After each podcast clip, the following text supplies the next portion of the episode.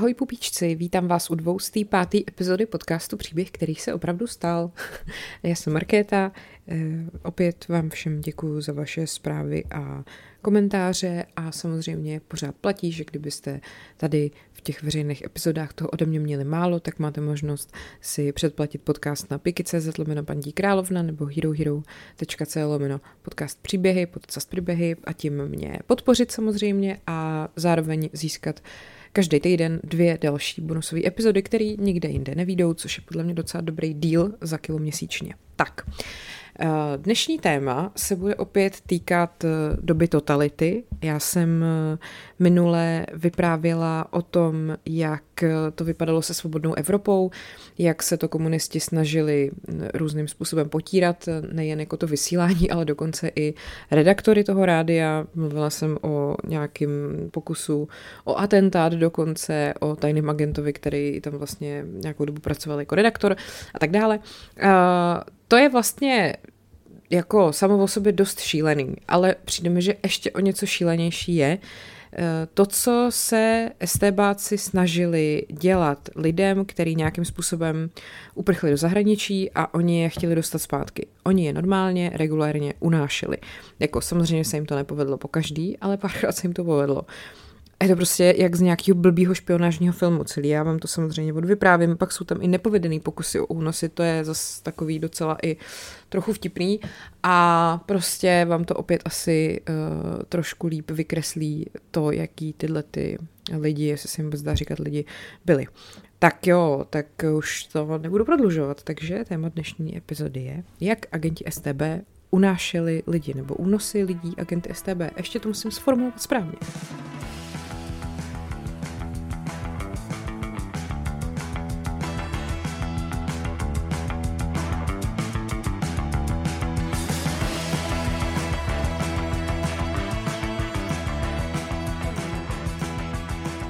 Mně se na tom asi nejvíc líbí to, že ono se tomu uh, v tom jejich jako vnitřním nějakým jazyce neříkalo únosy, ale říkalo se tomu odluky, jo.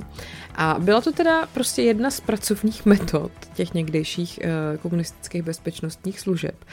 A rozhodně to teda ale byla zároveň od, dejme tomu, konce 40. let do počátku 60. let jedna jako z nejzvláštnějších těch operativních aktivit toho jejich boje v úzovkách proti v uvozovkách vnějšímu a v uvozovkách vnitřnímu nepříteli. Um, ono vlastně v rámci uh, ministerstev národní bezpečnosti, nebo teda dneska vnitra a národní obrany, byl vydaný jakýsi centrální pokyn, který podřízeným tajným službám, hlavně teda STB, nařizoval provádět tyhle ty opravdu docela brutální operace, jako co je řekněme, že je vražda a pak podle mě hnedka tohle. A mělo to docela široký rozsah. Samozřejmě ono to nejde úplně jako prokázat, že to byl nějaký centrální plán. Ono, o tomhle tom všem jsou ty záznamy takový jako zvláštní, ale prostě dělo se to.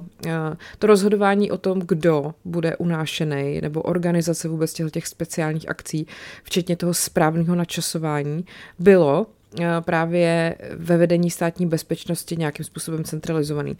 Šlo o vlastně závazný a nevratný zásah do takzvané agenturně, agent, a, pardon, agenturně operativní Eh, situace, ať už to bylo v Rakousku nebo ve Spolkové republice Německo nebo v západním Berlíně, takže oni museli každou tu operaci velmi jako eh, zvažovat a by vlastně v případě potřeby mohli ty různé jejich kontrarozvědní nebo rozvědní část, součásti eh, preventivně nebo následně prostě reagovat, kdyby bylo ohrožený, ohrožený nějaký politický zájem, prostě chápete.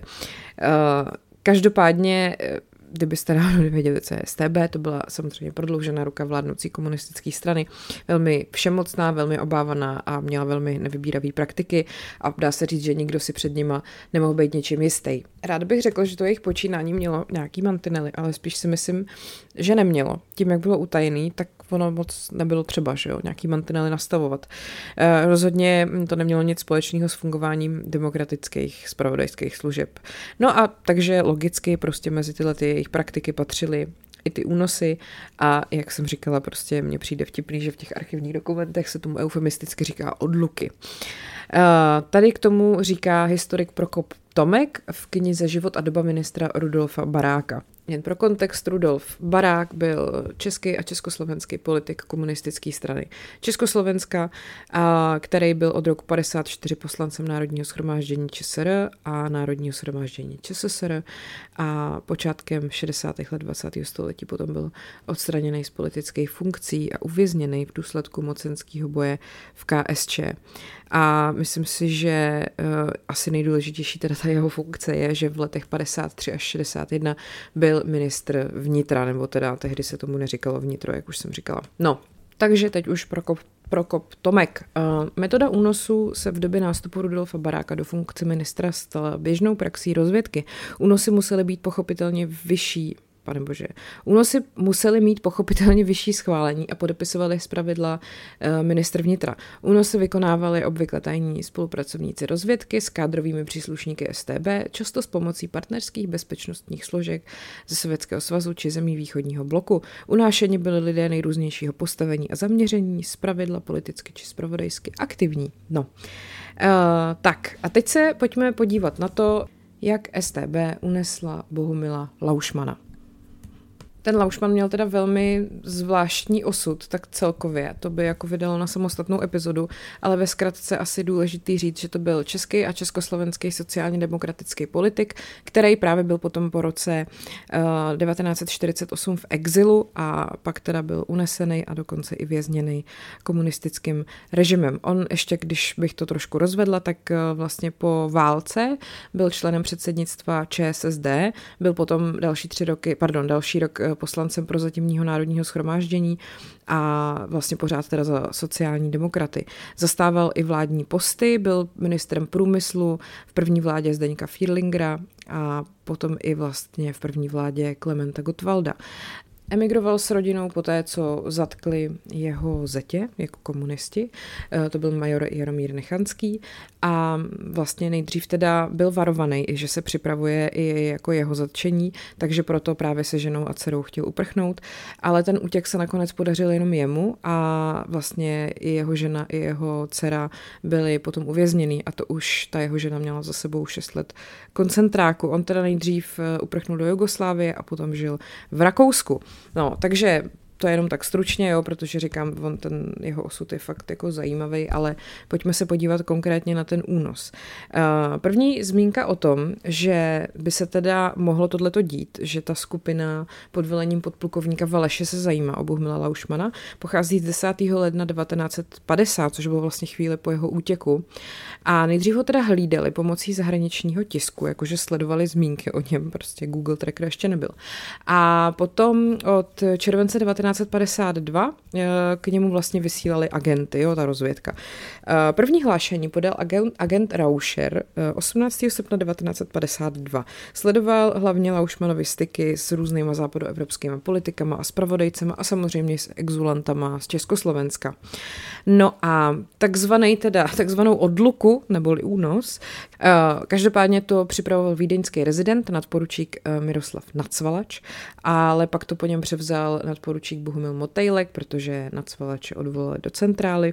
No a večer před štědrým dnem 1953 ho vylákal ven na pivo, eh, vlastně kolaborant, rakouský občan ze Salzburgu, jehož jméno už jsem tady zmínila, ten se teda jmenoval Hermann Rauscher. A eh, on vlastně přišel do bytu toho Laušmana a on bydlel u válečné vdovy Ravingerový eh, v sídlově ulici číslo 10 na okraji Salzburgu. A ten Rauscher, tomu bylo 44, byl to vlastně význačný člen socialistické strany Rakouska a vysoký úředník na ministerstvu průmyslu. On i tomu Laušmanovi zprostředkovával styk s rodinou, ale dělal to vlastně z příkazu STB, že jo? A protože on vlastně byl zřejmě agentem STB už od roku 1946 a jeho krycí jméno bylo Ginter. Eh, rozvědka u něj vystřídala několik krycích men a po Ginterovi pak eh, se jmenoval Leitner a pak se jmenoval Maret A takhle ho pak poznal i major rozvědky Ladislav Bitman, který sloužil ve druhé polovině 60. let ve Vídni. Každopádně podle jeho názoru vlastně Rauscher patřil mezi nejproduktivnější československý agenty v Rakousku. Ten Bitman potom emigroval do USA, to už je zase úplně jiný příběh. Každopádně. Rauscher i v tomhle případě odvedl dobrou práci kolaborant jeden zasranej. Tomu Laušmanovi vlastně ten rakouský agent STB, o kterém to Laušman nevěděl, že je to agent STB, mu nabídnul. Jeden můj známý by mohl poslat tvé manželce a dceři do vězení nějaké věci, což samozřejmě Laušmana by nalákalo, tak sebral všechny peníze, které měl u sebe, byly to nějaký jeho honoráře za dvě jeho knížky, které vyšly v několika jazycích a prostě důvěřoval tady tomu Rauscherovi, že mu je dá, aby mohl ty jeho ženě a dceři poslat balíčky. Ten známý měl čekat jako v nedaleký hospodě, takže oni tam přišli, Rauscher je spolu představil a pak si teda připili na zdraví a na dobrý pořízení. No a Laušman se teda brzy dostal do nálady a Rauscher mu jako opravdu tohle se dělo, mně to prostě přijde absurdní. Rauscher mu nepozorovaně vhodil do vína omamný prostředek a vlastně krátce po druhé hodině jakoby ráno ho za pomocí, pomocí dvou dalších agentů, což byl Franz Hrbek a Bedřich Dočekal, který měli zase přezdívky Hake a Kozák, ho dotáhnout do připraveného auta. Uh, jako tu vhodnou hospodu hledali několik týdnů, ve kterých by se tohle celé mohlo odehrát a vlastně našli jednu, která jejich úkolu jako odpovídala úplně báječně, protože ležela na samotě, okolo byly stromy, nikdo je tam nemohl jako vyrušit a kdyby prostě je někdo, nedej bože, viděl, jak vlečou bezvládného člověka do auta, tak prostě vždycky si může myslet, že odváží opilýho kamaráda, že jo.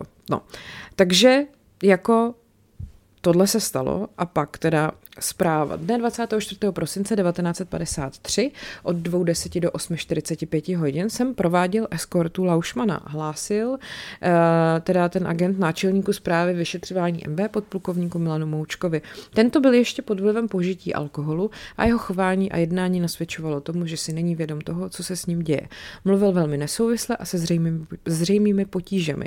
Přeskakoval z problému na problém a vedle naprostých nesmyslů a fantazí hovořil o věcech, které se shodují s našimi poznatky a skutečně se udály, jakož i o přípravě některých jednání a akcí.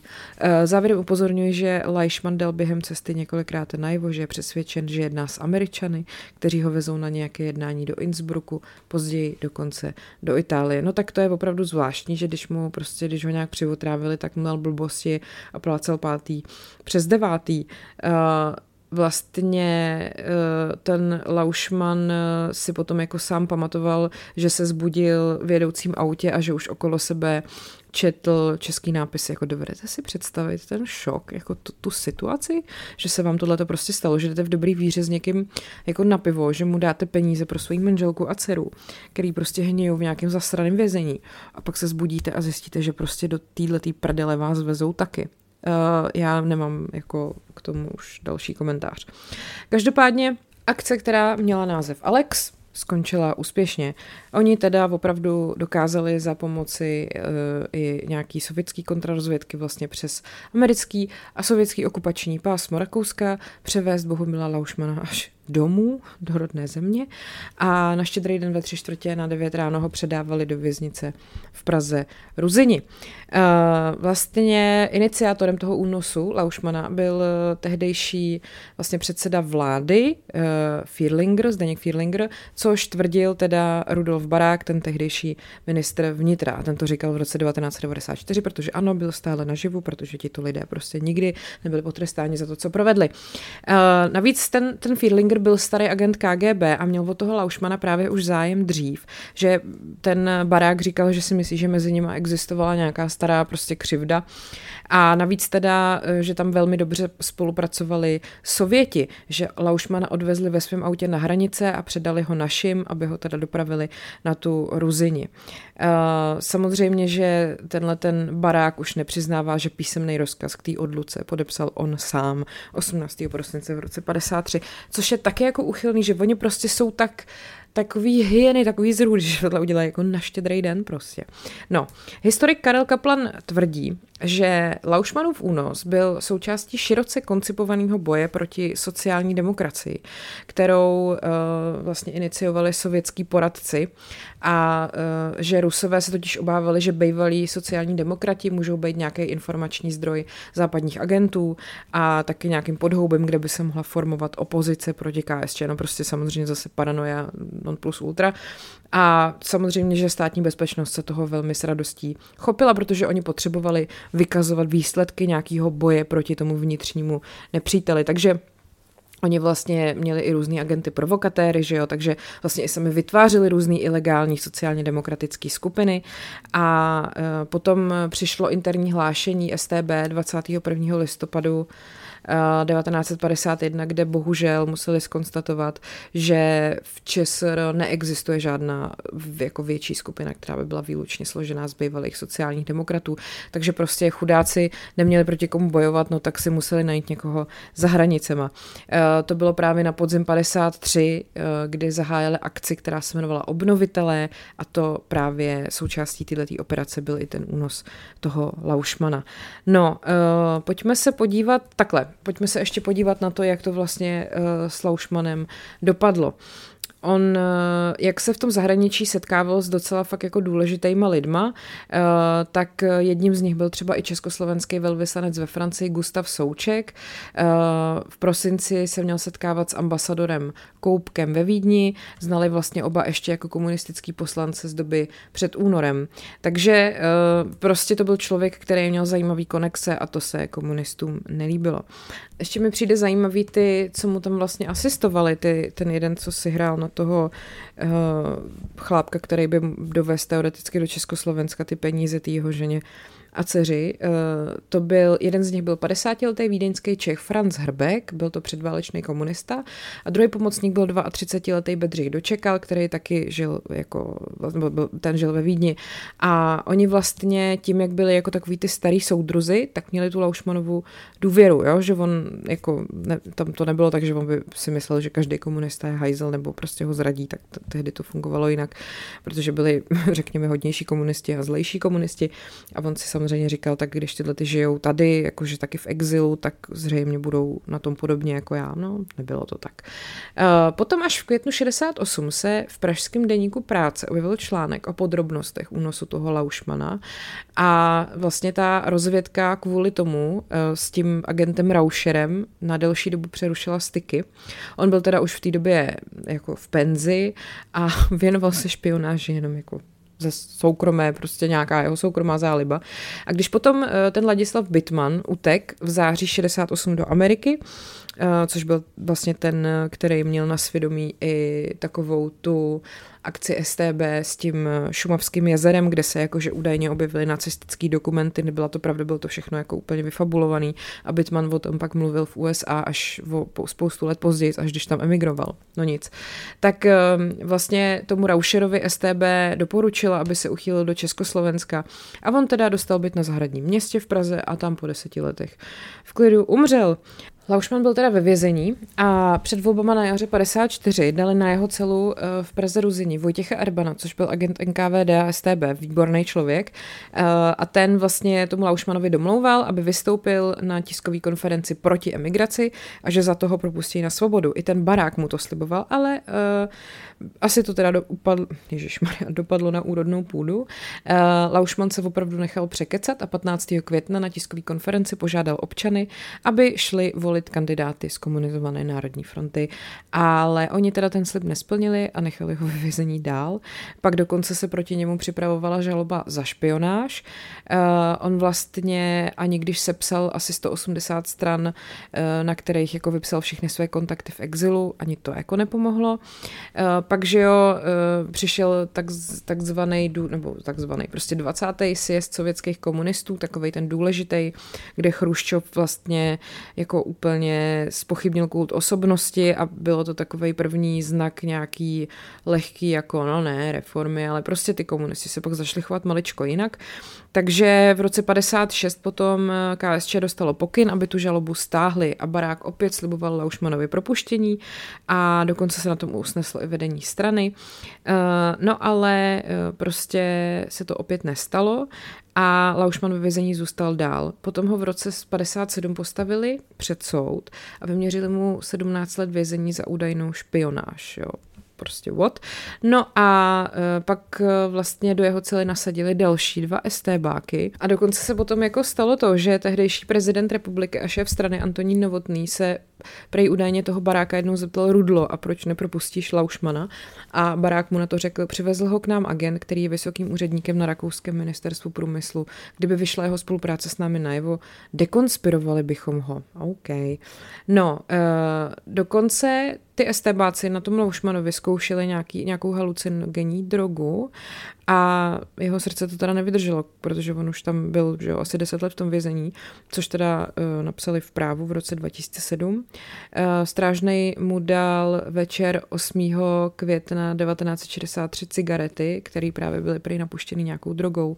On vypil čaj přinesený z ošetřovny, vykouřil několik cigaret, dostal nějaký šílený záchvat a upadl do bezvědomí. A lékař k němu přišel až v 5 hodin ráno 9. května 63 a už jenom konstatoval smrt v důsledku uh, srdeční zástavy. Takže takhle dopad. To je šílený, co?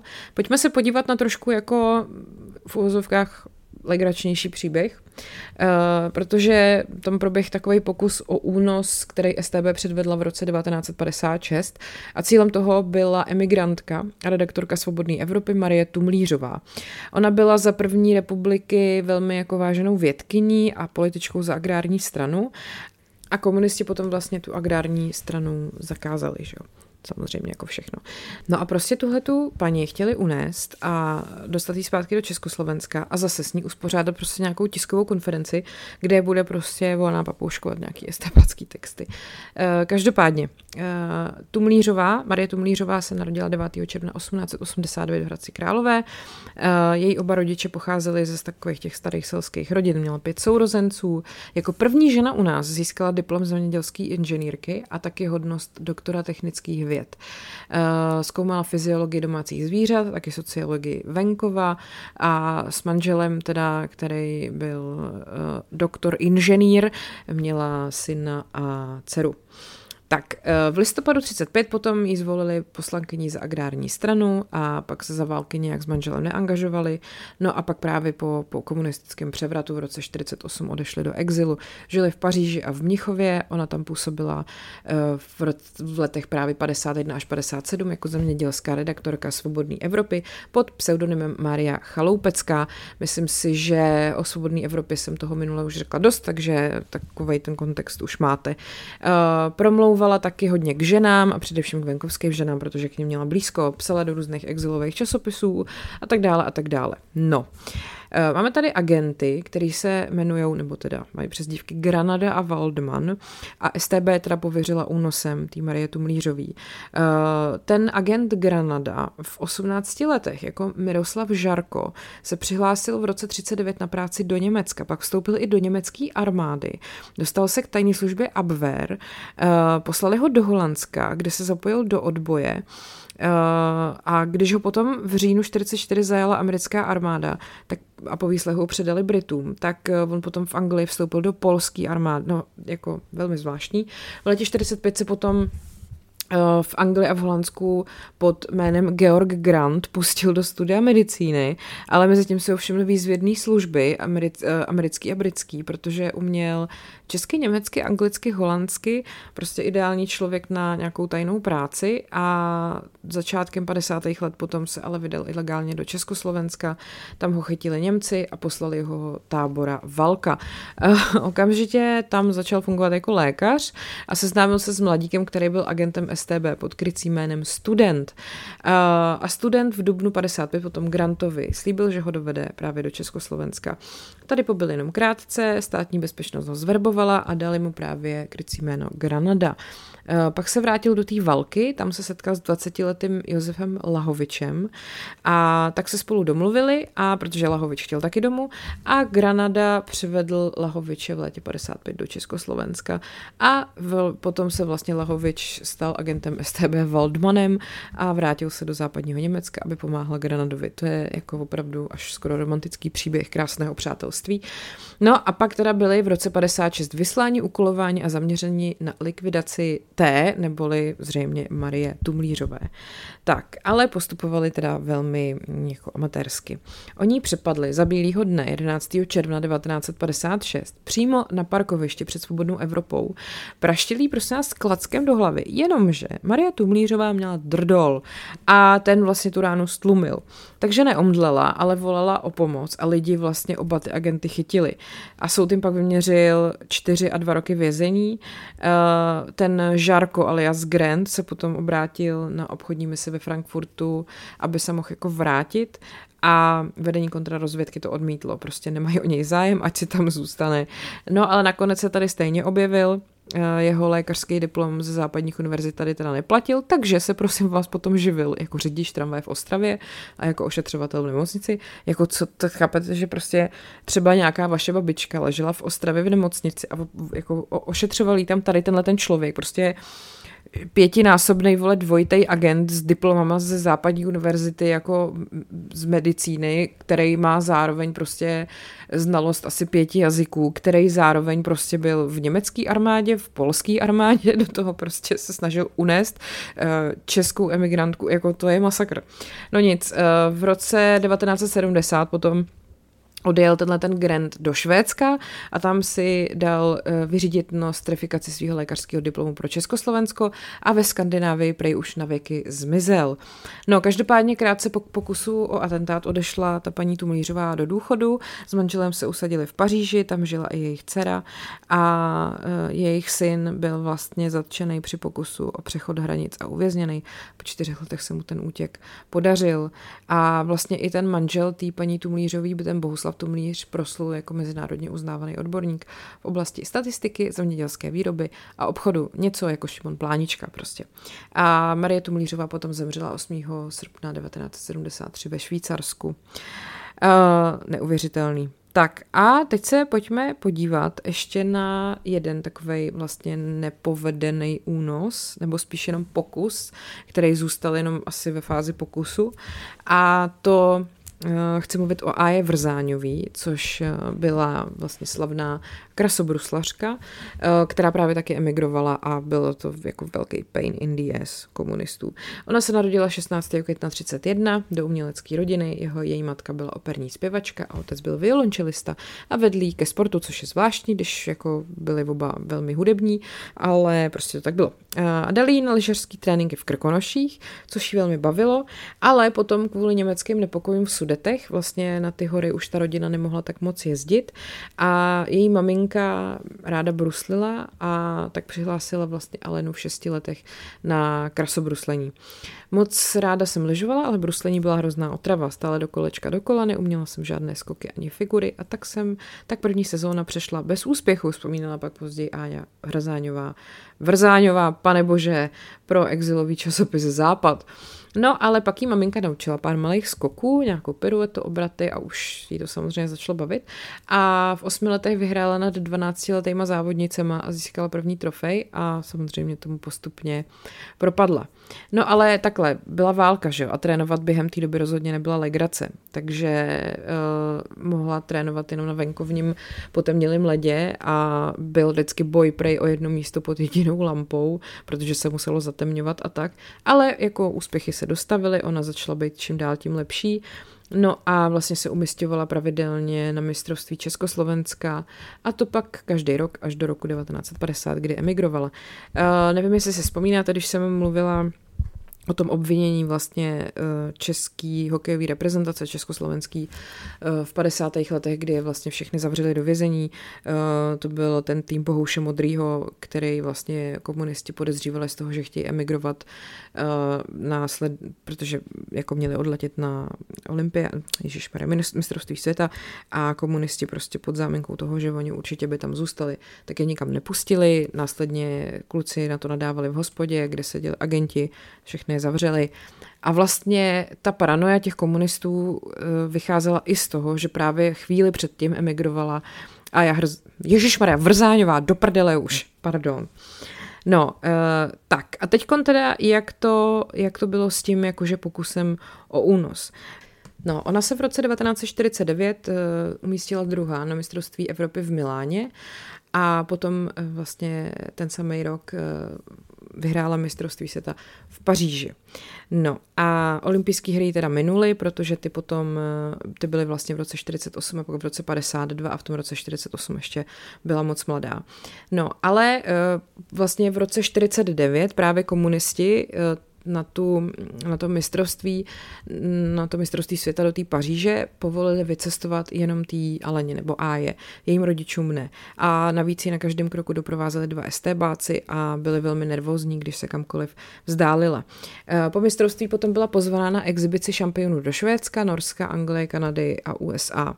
Ale do Kanady mě nepustili, protože to bylo příliš daleko na západě. Velmi mě to mrzelo, chtěla jsem reprezentovat Československo, jak jsem nejlépe dovedla a bylo to vlastně ostuda, že jsem jsem jako mistrně světa nemohla reprezentovat svou zem. No. A ty politické podmínky tady se samozřejmě zhoršovaly a jí se potom v podstatě, nebo téměř jako nepovedlo ani vycestovat další rok na to, aby obhájila ten titul, že jo, tý mistrně. Na úřadech v Praze mi řekli, že jeden titul stačí a že mě pošlou do Moskvy, kde budu trénovat sovětské bruslaře. V té době tam ještě neměli žádné bruslaře ani hokejisty. Slibovali mi vilu v Moskvě a kariéru filmové hvězdy. A rudý právo o ní začalo psát štvavý články, že rozhazuje rozhazuje valuty a že by měla trénovat doma jako ostatní. Moc pěkný. Jenže prostě ona nic takového nechtěla.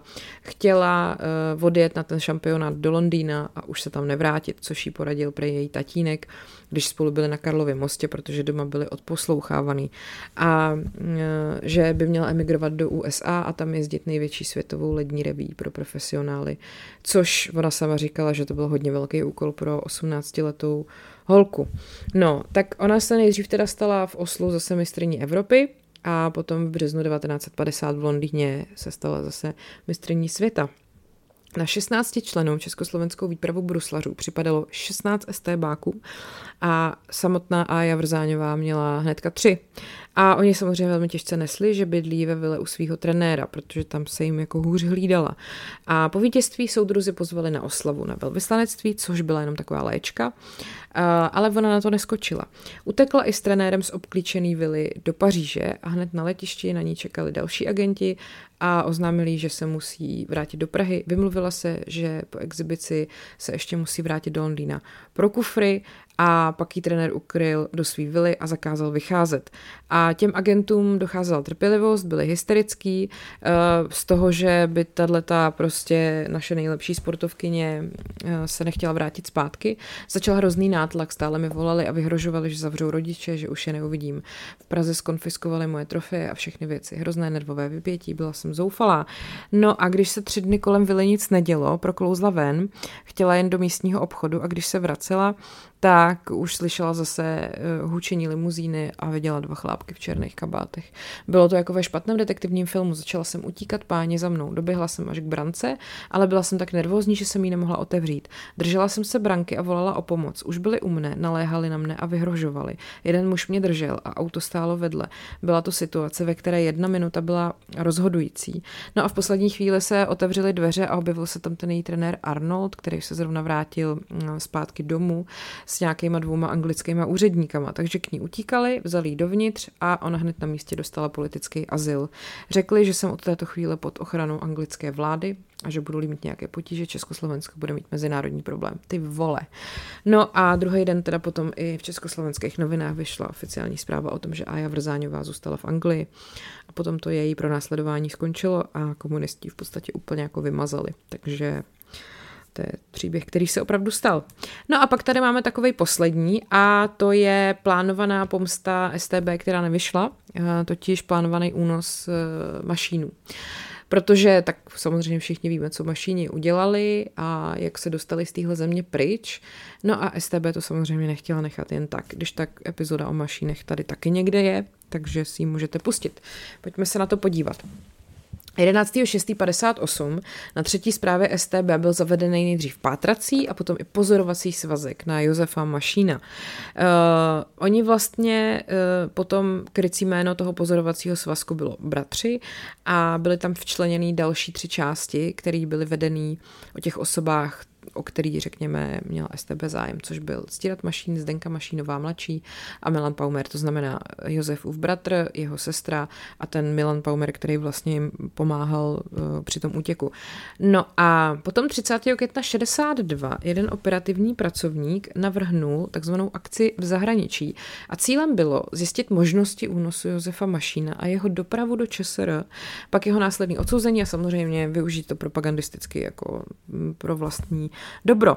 Eh, a zároveň teda byly i stanovený, kde on vlastně bydlí, eh, nebo teda minimálně kam si nechává posílat poštu a pak taky další adresa v Kolíně a tak se navrhlo, že se teda bude sledovat. No a vlastně měl potom, takový byl další jako spolupracovník, který měl zjistit přesnou adresu v tom Německu, poznávací značku jeho auta, všechno o jeho zaměstnání, potom taky získat jeho aktuální fotografii, sledovat ho v místě bydliště. Um, a vlastně se to celkem jako docela všechno podařilo, protože uh, tady máme uh, agenta, který se jmenoval Oskar Černý a měl krycí jméno Tomáš. Byl to absolvent lékařské fakulty Univerzity Palackého v Olomouci, byl teda státní bezpečností získaný ke spolupráci v roce 58 a víte jak? STBáci na něj naschromáždili kompromitující materiál, protože jeho milenka uh, vlastně neoprávněně nechala přerušit těhotenství. To je fakt jak z nějakého blbýho románu. Takže se pak různě i podílel na vylučování různých studentů medicíny ze studií, co, co byly nějaký jako reakční studenti, takový, co dělali jako problém. Uh, nicméně tady ten Oscar Černý si získal brzy důvěru Zdenky Mašínový, a vlastně potom díky tomu se pak eh, několikrát sešel v Německu a Rakousku s Josefem Mašínem. A všechno to samozřejmě lifroval zpátky eh, no, tomu centrálnímu orgánu a STBáci ho pravidelně ukolovali, kdy měl prostě zjišťovat eh, přesný popis toho Mašína, jestli pije alkohol, v jakém množství, jestli kouří, bližší údaje k jeho adrese, popsat okolí domu, kde bydlí, s kým tam bydlí, kdo bydlí v okolí, s kým se stýká, prostě úplně komplet všechno což prostě o člověku nezjišťujete jenom tak, že jo. 11. Eh, prosince 63 vyhodnotil kapitán Jindřich Steklý eh, z prvního oboru druhý, odboru druhé zprávy ministerstva vnitra veškerou získanou dokumentaci eh, té akce Bratři a pak tady takovým zakukleným legračním způsobem vlastně teda píše nebo říká, že se rozhodli, že ho unesou. S Josefem Mašínem, se kterým se již dvakrát setkal náš spolupracovník Tomáš v zahraničí, připravujeme agenturně operativní kombinaci na rok 1964, jejímž cílem je jeho zatčení. No, agenturně operativní kombinace, prosím vás. No, taky mu e, samozřejmě dva roky kontrolovali poštu, e, samozřejmě to byly hlavně dopisy jeho bratra a jeho manželky Ingy. E, od nějakého už roku 58, to prostě všechno tady zpracovávali, mně to přijde neuvěřitelný, kolik lidí, prostě jakých papírů, jakých dokumentů, co všechno se tady prostě schraňovalo. A Teda v roce 64 se potom Oskar Černý měl setkat s Josefem Mašínem v západním Německu, ale schůzka se nekonala, protože Zdeňka Mašínová uh, mu řekla, že bratr odjel na měsíc do Anglie. Černý tedy alespoň poslal na, na tu Mašínovu německou adresu pohled a potom vlastně dostal úkol znovu obnovit důvěru Zdenky Mašínový, třeba, že jí měl pozvat jako na večeři a podobně, jako samozřejmě účet a cestovný hradili jako estébáci. No a na tom únosu Josefa Mašína se měl podílet taky zkušený agent Hubert Šístl, který už měl za sebou některé únosy, třeba Josefa Vicena nebo Nikofora Horbaniuka v roce 57 a 58, ale k realizaci toho únosu teda nikdy nedošlo. Eh, podle jediný nepotvrzený informace američani o přípravě akce obdrželi zprávu od se svého agenta, mezi STBákama a kontaktovali ve Washingtonu eh, zase rezidenta sovětský KGB a vlastně varovali ho, že v případě únosu nebo vraždy některých z bratří Mašínů přijdou tvrdý protiopatření eh, nejen proti československým agentům, ale i proti sovětským agentům. A tak KGB tenhle ten vlastně tady tu akci úplně jako zatrhla. A to je taky příběh, který se opravdu stal. Jako chápete to? Chápete to? Pak je teda spousta těch jako dalších úspěšně unesených, ale já jsem vybrala takový jména, který vám můžou i něco říkat třeba. A je to hustý, co? Je to strašný. Je to příšerný a je to ty vole, nekonečná studnice prostě hnusu, tady to. No a mě to furt baví, tak doufám, že vás to taky baví. Tak uh, vám děkuji za pozornost a mějte se mi hezky a ať je váš život příběh, který se opravdu stal.